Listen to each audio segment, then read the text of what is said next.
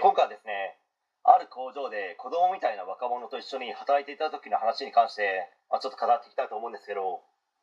昔ですね、ある自動車部品を製造する会社に派遣社員として働いていた時の話なんですけど、年は20歳ぐらいだったかと思います。その人がですね、社員の人でして、ジャニーズ系の男性というか、ジャニーズ系のですね、男の子という感じでしたね。話すこともですね、別にないので、特にですね、何かを話したという記憶はないんですよね。しかしですね、あるドン引きする事件があってから、かなりこの人に対してはですね、考え方が変わってしまいましたね。それは何かと言いますと、続きはパート2でと言いたいところなんですけど、まだほとんど話してないですので、続きを話しますと、ある日ですね、製品を入れる段ボールがなくて、段ボールを作りながら製品を入れたりしてたんですね。大抵段ボールはですね、違う人が作ってくれるので用意しなくてもいいんですけど、その時はですね、たまたま多くの人が休みだったのか何なのか、段ボールがなかったんですよ。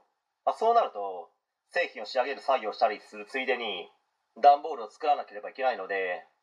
かなりのハードワークだったという記憶があります。あまりにも忙しいので、ご飯を食べる休憩時間が1時間あるんですけど、30分ほどですね、やりたくはなかったんですけど、段ボールを作ってから、休憩に入りました。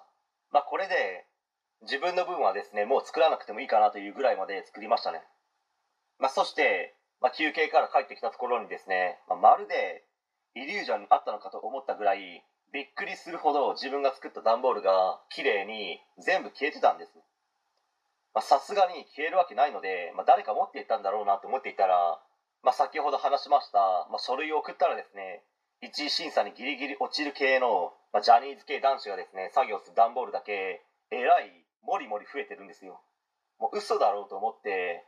これ自分が休憩行く前に作ったやつだよねとちょっと聞いたんですけど、もういや違うと、もう自分が作ったんだと言い張るんですよ。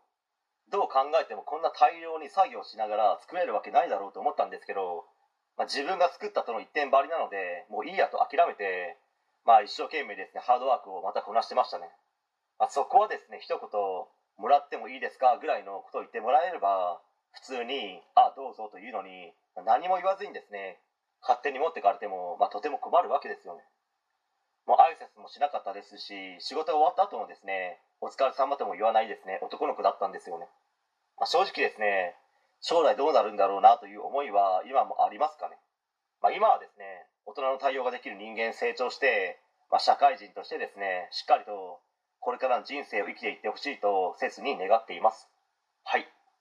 今回以上になります。ご視聴ありがとうございました。できましたらチャンネル登録の方よろしくお願いします。